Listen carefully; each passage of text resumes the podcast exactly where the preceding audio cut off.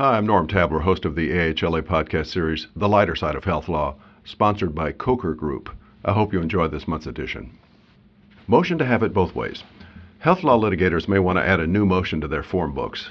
I came across it in a recent Medicaid fraud case. I call it the motion to have it both ways.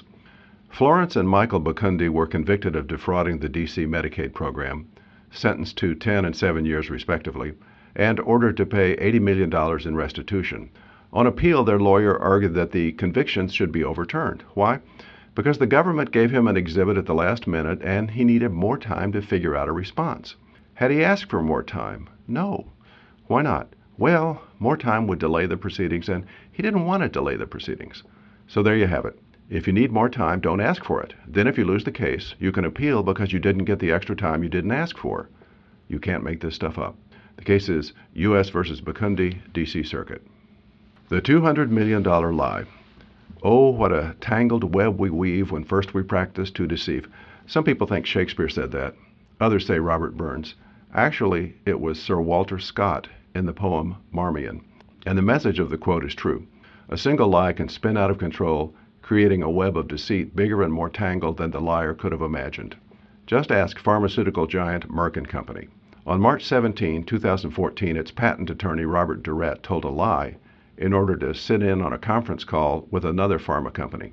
He said he was part of a firewalled Merck contingent allowed to hear the other company's trade secrets, but he actually wasn't. The web of deceit started with that lie. It grew when he acquired trade secrets during the call. It grew more when he used these secrets to file patent claims for Merck. It grew even bigger when he created a false cover story to pretend he got the secrets from public sources. Four years later, the web completely ensnarled Merck's patent infringement suit against the other company. The jury awarded Merck two hundred million dollars for the infringement, but the company argued that Merck had unclean hands for its underhanded business practices and because Robert continued to lie in his testimony. The court was so disgusted by the web of deceit that it ruled that Merck had forfeited its right to enforce its patent infringement claim and overturned the two hundred million dollars award, the Federal Circuit affirmed. And it all started with a single lie. The case is Gilead versus Merck, Federal Circuit. Custody battles in the twenty-first century. It's no surprise when a divorce involves a custody fight or when the fight gets ugly. But the post-divorce battle between Ellen Steele and former husband Tom Smith is noteworthy because it's not over children or even pets. It's over ownership of a drug patent. Ellen's lawsuit says that in happier times, when she and Tom were still married, they created two jointly owned companies, with Ellen in control of one and Tom the other. Ellen says that after the divorce, Tom falsely claimed that his company owns a drug patent that really belongs to her company, and he defrauded a third company into entering into a licensing agreement for that patent. When the third company discovered the deception, it sued Tom for fraud. Now, according to Ellen, Tom is trying to settle the suit by entering into an agreement full of misrepresentations and still purporting to license the patent. So Ellen is suing Tom to bar him from entering into that new agreement, and most important, to get a ruling that her company is the rightful owner of the patent. Maybe the judge will be like Solomon and propose to cut the patent in two. The case is Saint James Associates versus Smith, Delaware Chancery Court. Ambulance service and other learned professions. Who knew? Ambulance service is considered a, quote, learned profession up there with medicine and law, at least in New Jersey.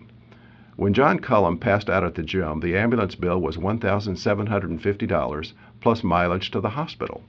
No word on whether he passed out again when he got the bill. When Haleh Hitty fainted and the same ambulance company assessed her, the bill was fifteen hundred dollars plus fourteen dollars for mileage to the hospital. The mileage fee was especially irritating because Haleh had declined to go to the hospital. When the ambulance company sued John and Haleh for payment, they counterclaimed under the State Consumer Protection Act on behalf of thirty-six thousand people overbilled by the company. But the Superior Court affirmed dismissal of the counterclaims, holding that ambulance service is a learned profession and therefore exempt from the Act.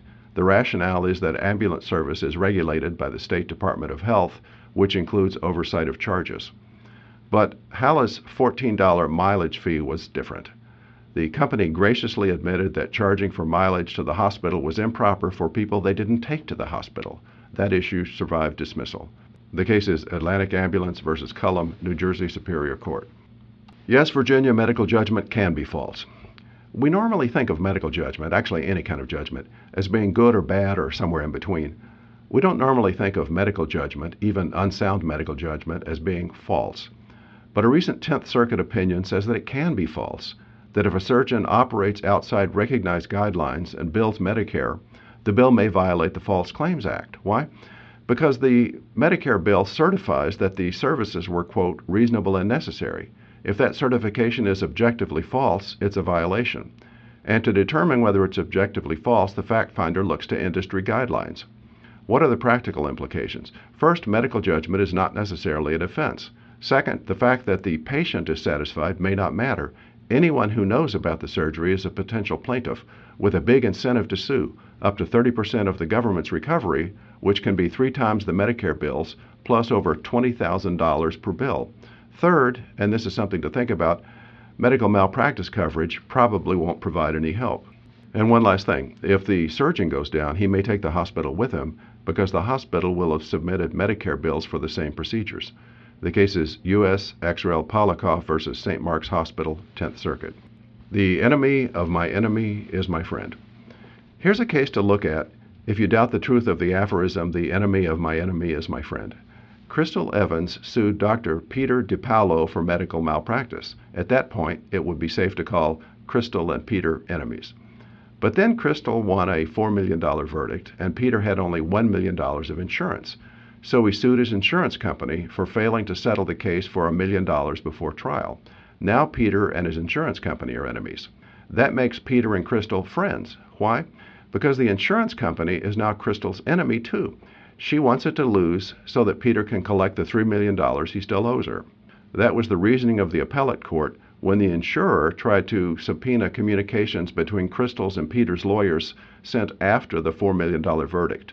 Communications before the verdict, when Crystal and Peter were still enemies, are not privileged, but communications after the verdict are privileged under the common interest doctrine because Crystal and Peter now share a common enemy.